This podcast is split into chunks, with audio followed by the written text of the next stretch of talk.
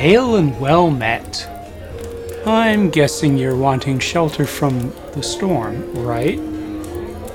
Well, it is a cold night out there. Why don't you pull up a chair by the fire? I have just the thing to pass the time a story. I call it A Plague of Reason. Welcome to the Lavender Tavern, my friend.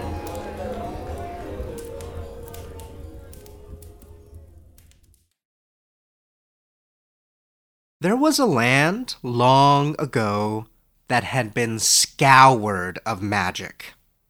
It is strange to say, it is strange to believe, but there it was. A world without runes, without sigils, and even without potions. And yet, the sun and moon continued to rise, and the rains fell and the crops grew. Nothing lay beyond the veil they called reality, except for more reality. How did this happen? How it usually happens with the decision by one man. That man saw mages and witches and warlocks grow strong and powerful across the land. He witnessed wars between armies with magic in their ranks, laying waste to entire castles and even mountains. And he decided that this would end. The man stirred fear and anger and hatred in the breasts of his fellow men and women. And one night, when the mages and witches and warlocks slept the sleep of the magical, they slaughtered them and their families. All of them men, women, and, yes, children. In the books and scrolls that came to be written, this great day was known as the Restoration. There was a school at the northernmost tip of the land that stood in a field of clover, and so it was called the Clover Academy. Before the Restoration, the Clover Academy had taught flight, and invisibility, and fireballs, and all manners of spells. After the Restoration, instructors started teaching how to read and write glyphs, how to tell which plants were edible and which were not, and how to cure those with maladies of the heart and the mind the miraculous, blinding light of magic was replaced with the constant, warm illumination of science. And a hundred years passed. It is always a century or a millennium before anything momentous occurs, for the gods like round numbers, just as we do. Great, wet flakes of snow fell in spirals around the Clover Academy in a chilly turret that student wizards had once used to unleash magical projectiles upon the commons. A portly man in professor's robes opened the small door and let a younger man in. The portly man's name was Sorrel, and he had taught physical sciences at the academy for the last twenty years. He had the spectacles and narrow eyes of a scholar who had spent too much time reading by the light of a flickering candle. The young man thin and so tall that he had to duck under the transom to enter, was named Edric. He had been Sorrel's student eight years earlier. He wore no spectacles, and his eyes were clear, but the years had already begun to etch lines of intellect into his forehead. And now I step back in silence, for it is their words that tell this story, not mine. It has been a long time, Sorrel said, and settled his frame into the leather hide covered chair behind his desk. I received your letter. Edric nodded, head bobbing up and down atop a long neck. Good, good, he replied, then nothing. Sorrel knew the ways of students, and former students, how they became shy in the presence of their professors. Come now, he coaxed. You wrote to me and asked if you could visit and seek advice? The lump in Edric's throat lurched up and down as he swallowed. Yes, yes, you have been on my mind of late. To Sorrel, this came as no surprise either. Many young men had had infatuations with their professors over the years, and the schoolmasters always warned of the foolishness of indulging such nonsense. Sorrel knew that he was not an attractive man, nor a commanding man, though Even he had received his share of propositions over the years. So long after graduating, though? I am partial to men, Edric said after a while. Yes, Sorrel thought. I have the professor's gift of anticipating the student's train of mind. But this was awkward. And even though years had passed, Edric was still, and would always be, his student. Silence was Sorrel's best response, and he waited. I like men, Edric said, then elaborated. I am attracted to them, f- fond of them. He blushed and I do not wish to be. Ah, this was simpler than infatuation, but more complex in its own way. Edric, fetch me that bench from the corner, Sorrel ordered. When Edric had complied, he asked the young man to turn it so that his back was facing the professor's desk. Sorrel had found that men and women of all ages were more likely to speak their minds and the truth if they did not have eyes directly upon them. Sorrel saw Edric relax slightly, and then asked him to tell him more. It's as I said, Edric stammered, and Sorrel could see the flush on the tips of his ears and back of his neck. When I was a child, all of my friends were boys. That is not unusual. I only wanted their company, Edric went on. I had no interest in girls or women when I grew older. He looked at the snow falling behind the window with what seemed like longing. I felt more for my male friends than they did for me. Did you follow your inclinations while you were at the academy? Sorrel probed. Edric shook his head. No, no.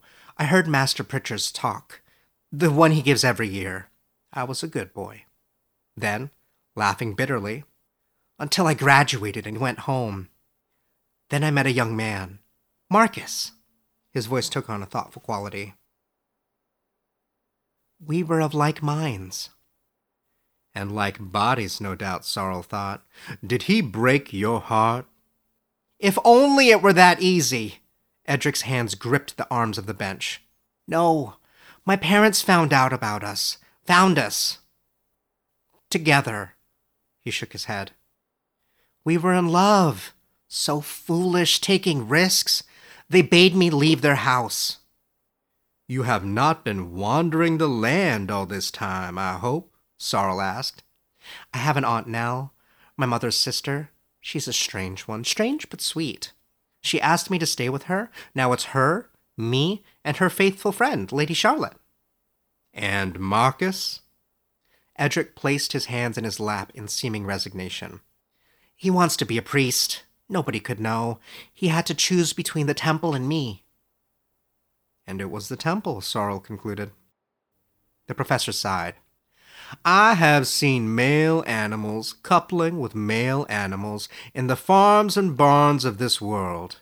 As a professor of the physical sciences, I say that this seems to be a natural occurrence, though a rare one. There is more, Edric said. Sorrel waited and waited, but nothing more was forthcoming. Finally, he used the voice he reserved for wayward students and commanded Edric. Tell me!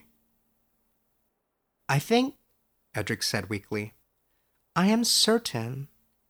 I believe that. that I have the ability of magic. Oh, Partiality to men was nothing serious, and quite common at the academy, if Sorrel was to admit it to himself. But this? You know, Edric, Sorrel said gently, there is no such thing as magic. There has been no magic in the world since the Restoration. Edric shrugged, looking as if he wished to turn around. I did not study the Restoration. I know what anyone knows of it. But I still wonder could there be? M- might there be? No, Sorrel said flatly. Now his own hands were gripping the front of his desk. A delusion such as this. Could some have survived? Edric mused. Gone into hiding a century ago? Perhaps we may both take a step back and examine your case together, Sorrel said, not unkindly. I shall keep an open mind. This, the smallest of lies. Why do you believe you have the ability of magic? The dim light through the window had begun to slant across the small room, and it fell across Edric's drawn face. Signs! Signs and portents. Let me tell you. Can I turn around? Sorrel sighed. Now that the dam had broken, Edric seemed enthusiastic to speak. Face me and tell me. A minute for Edric to swivel the bench around and seat himself again. Then, with an earnest expression on his face, I received a letter. A magical letter? Sorrel asked. You jest, of course. But the writer of the letters, name of Berend, he sent six of them. He predicted things, and they all came true. Go on, Sorrel said. Edric looked up at the ceiling and to his right, a sign that Sorrel knew meant he was recalling a memory. The first was a storm the following week, a terrible storm we had, unlike any other, first storm of the summer. Storms are not uncommon. The second letter. A merchant would visit from another land? This was a rarity in our town, but it happened three weeks later. Sorrel was starting to see a pattern. And the other four letters? That an animal would die, the bishop's cow passed away, then that a couple would fight at the tavern, then an apostate in the temple, and last that the sun would be blotted out at midday, all of which came true. Did the writer of the letter seek anything? Gold, property, promises? Edric shook his head violently. Not a thing. I answered each letter, told Berend they'd come true, so he said I had a gift and that he would visit me. Sorrel could see that Edric yet retained his limbs and clothes, so Berend could not have made off with much. But still. Shall I tell you how he accomplished this wonder? Magic? Some may think it so, Sorrel said. I call it the magic of numbers. He stood and went over to the green black slate on the wall. He rubbed it clean with the sleeve of his robes, then picked up the chalk and began to draw, talking as he did so. You mentioned six letters, Sorrel said. In fact, there were many more letters. I do not understand. The first letter he sent to 32 people, yourself included, in 32 separate towns or villages. This might have cost him a bit of gold, though I wonder that he did not have an accomplice in this scheme. Sorrel wrote the number 32 on the slate. Perhaps half of the recipients saw a storm within a month. To those who wrote back to tell him of this successful prediction, he sent sixteen letters predicting the merchant's visit. I wonder if this merchant might also have been an accomplice, but I shall not speculate. Sorrel wrote the number 16 after the number 32. Regardless, perhaps eight of you witnessed a merchant visit your town. To those eight, he sent a letter that an animal would die. Perhaps half of those readers were unlucky enough to have a cow or horse pass away in their towns. To those four, a letter predicted a fight in a tavern. And to the two who saw such a fight, a story of an apostate in the temple. True, those are all common events, Edric said, and Sorrel was glad that the young man had remembered some of his teachings. But what of the sun? Blotted out at noon, as I said. Every few years, in different places in the land, the sun is darkened for a while. We do not know the reason, although some suspect it is snuffed out momentarily like a candle, or that it is hidden by another object. Regardless, it is a predictable phenomenon. There are tables that have been drawn up which show when these events occur. Your Berend planned this series of letters to end with the blot of the sun. Sorrel smiled and shook his head. My boy, I am afraid that of the 32 recipients of the letters, you were the only one fortunate enough, or unfortunate enough, to see a summer storm, have a merchant visit your town, witness a bishop's cow pass away, and all of the other events this man pretended to predict. Edric nodded slowly. Very well. Very well, but that was only the start. Then his belief ran deeper than he contemplated, Sorrel thought. This was troubling. I shall endeavor to assist you in the interpretation of any event you care to describe. You mock me, Edric said with a smile, but I appreciate your logic. He drew in a breath. I dreamed that my mother's mother would die. She did so, only four days later. Sorrel closed his eyes briefly. Had you seen her recently? he asked. Edric nodded. She lived with us, shared a room with me since I was born. Had she seemed different of late? Ill, perhaps? Not at all. It was very sudden. The dream worried me. I did not sleep for a week before she died. There it was, Sorrel thought. Do you know why you could not sleep? he asked. Because of my ability for magic. That I knew she would pass away. You said that you could not sleep, Sorrel explained. I suspect that she was indeed ill, at least for the week before her passing. In my time of studying the ill and enfeebled, I noticed that those who were about to pass away often breathed heavily, or more lightly, or differently in some manner. He exhaled and inhaled dramatically to demonstrate.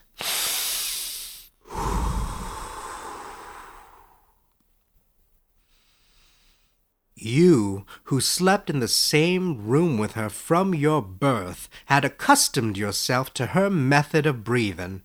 Once she began to slide towards the next life, her respirations changed, and you could no longer sleep. This is possible, Edric admitted. I admit it is possible, but not all of my stories can be explained so easily. So he is not immune to reason, Sorrel thought. There is hope yet. He did not need to prompt Edric to continue. Baron arrived three weeks later. He had the air of a mystic about him. Airs are not evidence, Sorrel reminded him. No, Edric said, but he knew everything of me, as if he'd been a friend since my childhood. Sorrel nodded. May I attempt to divine what Berend told you about yourself? Sir, with all respect, you do not claim the ability of magic. Neither did Berend, Sorrel said, and I shall prove it. Still standing, he paced before Edric, waving a hand at him as he declaimed, You are sometimes unsure of yourself, especially with those you do not yet know. When you were a child, you had an accident where water was involved. You need others to like you, but you are often critical of yourself. And you are left handed. Edric looked startled. He did not did not say exactly this, but some of it. How did you know? And how did you know I use my left hand? My dear Edric, Sorrel thought eight years out of school, and still the innocence of a student. Everyone is sometimes unsure of themselves, particularly with strangers. Everyone seeks approval and blames themselves. It is a rare child who has not had an accident in their life. I would not be surprised if water was involved in some way or another. And my left hand? Sorrel laughed. There I confess to cheating. I remember you well from your days at Clover Academy. When you would write a test or paper, the writing would always be smudged from your left hand passing over the fresh ink. Baron told me I'd broken my right foot jumping from the roof when I was six. That is why I limp, Edric said. He could not have guessed this so accurately. I suspect Baron spoke with someone in your town on his way to visit you, Sorrel said. I would be unsurprised if, when he asked about you, someone did not tell him this notable story. Edric seemed crestfallen. I trusted him. Sorrel wondered, was Baron a handsome man? Had there been other reasons in the young scholar's mind to trust him? Did a stab of envy prick at him for a moment? What did you give him? Edric shook his head. I gave him nothing. He sold me something. A, a magical kit. Sorrel nodded. He had seen such kits before. Wands, pendulums, black velvet inscribed with runes and glyphs, incense and candles that sparked and smoked. Did he do any magic with it? He hoped that Edric did not sense any mocking in his words, but the man seemed sincere in his reply. No, that was for me to learn. He showed me something at the tavern that night, though. He shook his head in wonder. A man became a woman. Perhaps, Sorrel thought, there was a master list of trickery that every rogue consulted before proceeding on their campaign of deception. It would not surprise him. How was this accomplished? I know not. The bearded man stood in a far corner as we drank ale. Then I turned my head. A moment later, I turned back, and he was a woman, wearing still the same clothes and cap. You are aware that men often costume themselves as women in plays, and women as men, Sorrel said. Long hair hidden under a cap, perhaps a beard made of wool. These are magic tricks, but those of a magician, not a wizard. Edric smiled suddenly. Master Sorrel, you were always of quick wit. Students were helpless against you. But I yet think I am of magical ability, and I yet plan to convince you. Then play on, Sorrel thought. Teaching was a lonely profession, and he maintained a professional distance from his students. A young, handsome, thoughtful man in his room was not unwelcome even if the jousting was reasonably one sided. Baron left the next day. I set up the kit in my room. That night, I concentrated on the pendulum. Thought and thought. And it moved, Sorrel finished for him. It started slowly, back and forth, then round and round. I could feel the power of my mind moving it, Edric said. Do you have any brothers or sisters? Sorrel asked. Edric frowned. Three brothers, but the professor cut him off. I note that only you have been sent to Clover Academy, and not your brothers.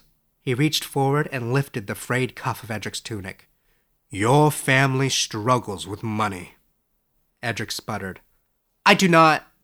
That is not. Sorrel was kindly. And that is why I suspect that your house is not well built nor well maintained. That there are holes and cracks to let the wind in, and that a summer of storms such as we had this year might well cause your magic pendulum to move of its own volition. Edric burst out laughing. Master, why did I come here? Sorrel shook his head. I do not understand. With your gift of perception, you should have divined my inclination for men long ago. Yes, Sorrel thought. I should have. Should have seen the way Edric looked admiringly at me during classes. But that was a door long closed. He realized he was blushing. Rising to his feet, he offered Edric some tea. and between the steeping and pouring, it was several minutes before they were seated again, this time closer together and somewhat more intimate. I brought a dead creature back to life, Edric said shyly. Sorrel had taken a sip of the smoky tea, and now he spat it out in response. What say you? I knew it. If I went on long enough, you'd believe me. I will believe you when I hear the tale. Do tell it, Sorrel ordered. Edric leaned forward as if in confidence. There was a dog, the town's dog, belonged to no one and everyone. We all fed it. His name was Rascal. Rascal was old, I remember him from when I was a child.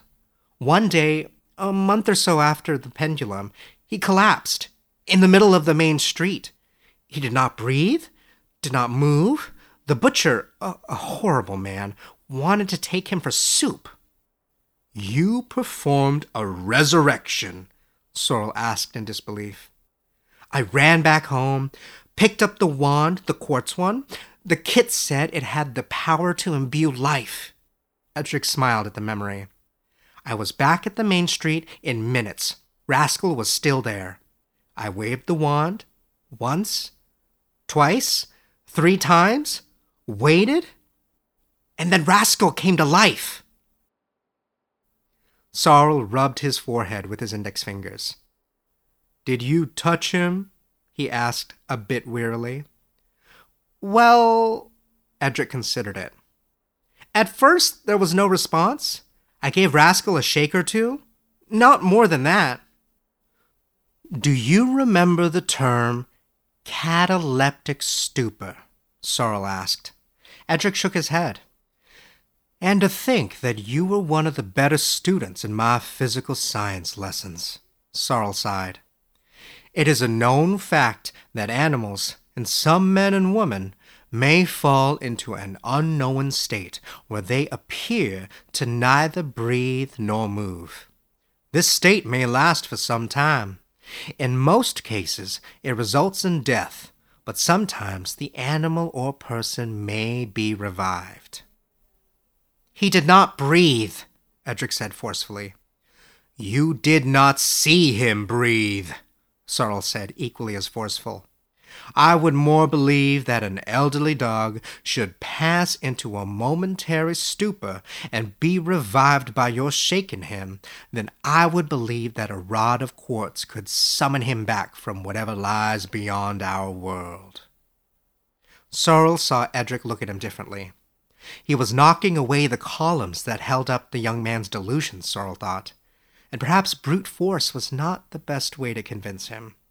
Sorrel was a professor, however, and the brute force of logic was the only tool he had. You have more, Sorrel went on. I can see the unsaid words in your eyes. Edric looked away. Your words ring true, but they do not feel true. Logic is a cold thing. But I shall go on. Still looking away, he continued. You have heard of the dancing sickness? Yes, Sorrel said. At one time it ravaged the lands. To think that men and women dancing should wreak such chaos. I saw a dancing woman once. She had danced for hours and hours, and she looked exhausted. Her feet were bloody, and yet she could not stop herself, and she danced on. A farmer found a man wandering in his field, Edric said, dancing with the sickness. The town was afraid that all would become infected with it. They wanted to kill him. If you save this man through magical or worldly means, then I praise you, Sorrel said, and saw the grateful look in Edric's eyes as he turned back to him. Indeed, it was the magic kit once more, Edric said. There were lists of incantations for tumors, for dropsy, for the plague, and one for dancing sickness. As the townspeople stood guard, I approached the man. His eyes were wild, clothes ragged. I looked him direct in the eye and spoke the incantations, slowly and deliberately. And then He danced no more. His reason returned. I have no doubt that you accomplished this, Sorrel said, and Edric beamed. It was a wonderful achievement that you performed. At last! Are you willing to acknowledge my ability of magic? Edric asked. Sorrel shook his head. I am willing to acknowledge your ability of suggestion. I suggested nothing. The incantations. You spoke slowly and directly. You looked into his eyes. You brought his focus of attention upon you. Sorrel frowned, debating how to explain. There are maladies of the body and maladies of the mind. Some years ago, wise men and women believed that the dancing sickness came from eating bread that had become moldy. But these wise minds observed that in other towns with dancing sickness there was no moldy bread. So, how had they contracted the same sickness? Magic? Edric asked hopefully. If magic is your answer to all questions, then you shall struggle to be a scholar, Sorrel snapped. No. They had not contracted a malady of the body, but rather one of the mind. They saw others who danced and gyrated, and somehow the pattern of the dance became imprinted upon their minds. Their bodies were sound, but their minds were diseased. You cannot cure a disease with words, Edric said. I have seen men speak to those who would kill and turn them away from murder, Sorrel said. I have seen women who could calm horses with the power of their speech, and my mother told me tales before bedtime of good and evil that have shaped the contours of my adult mind. Edric raised a thin hand. I shall not argue this. There is one more story I have. If you can disprove that it was magic, if you can provide an explanation of a possible natural cause, then I shall believe you that I am without the ability after all. My dear Edric, I am listening. This last caused the corners of Edric's mouth to turn up slightly.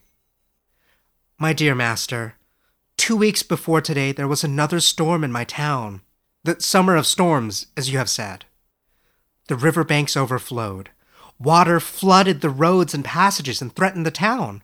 All seemed lost until. Until? Edric shrugged. I raised a hand, and the waters drew back in an instant.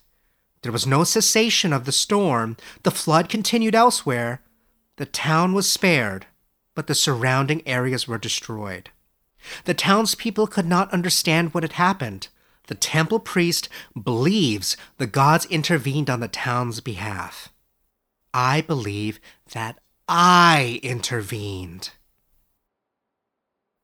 Sorrel stared down at his oaken desk for a full minute.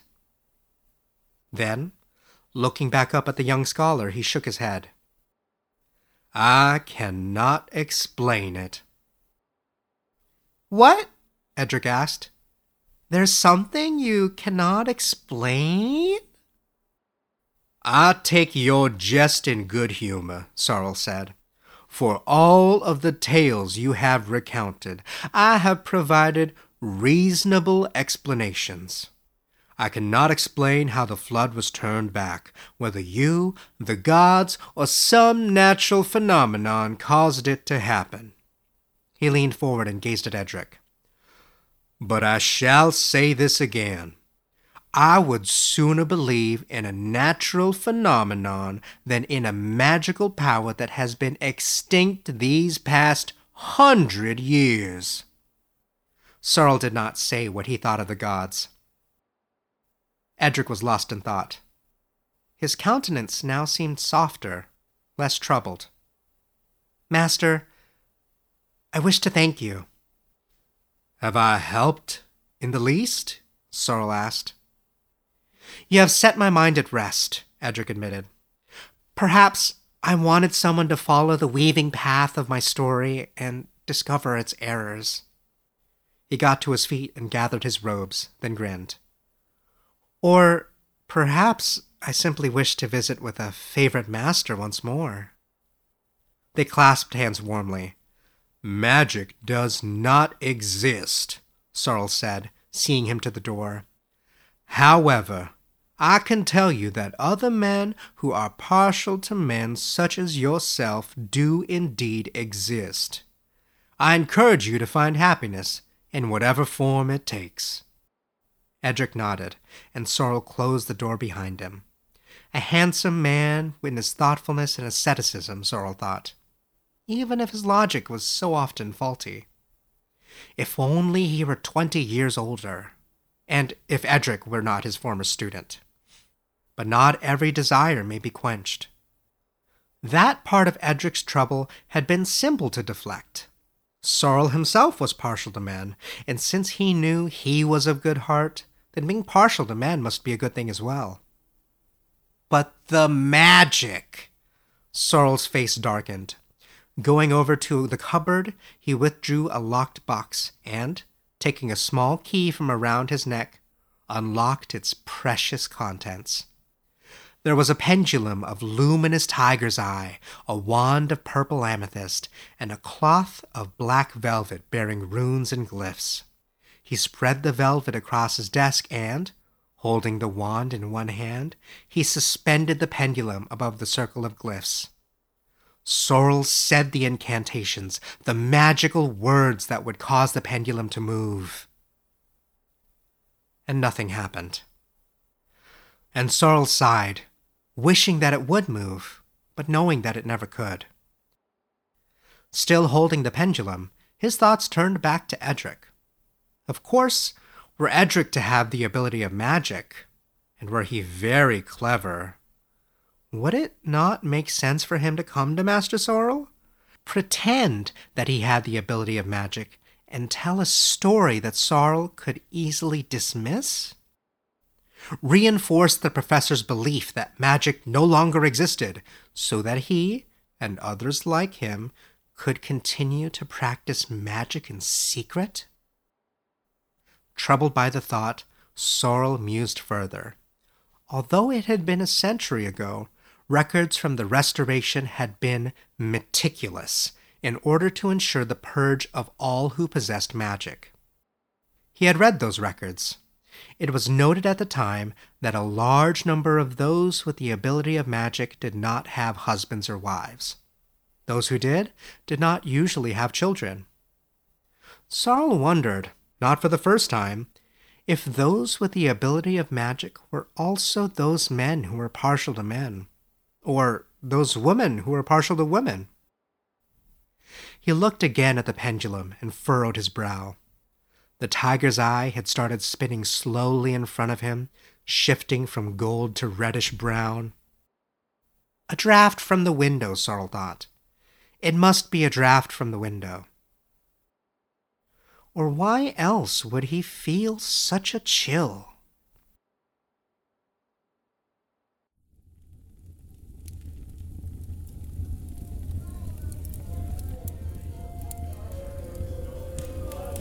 Ah, look at that.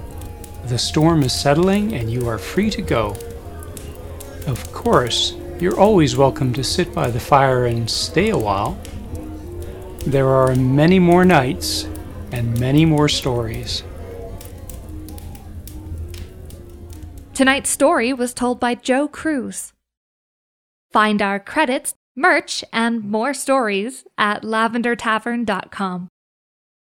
Interested in having your short story told at the Lavender Tavern? Submit a copy of your writing to us at www.faustiannonsense.com forward slash Lavender Tavern Submissions. The Lavender Tavern is written by Jonathan Cohen and produced by Faustian Nonsense.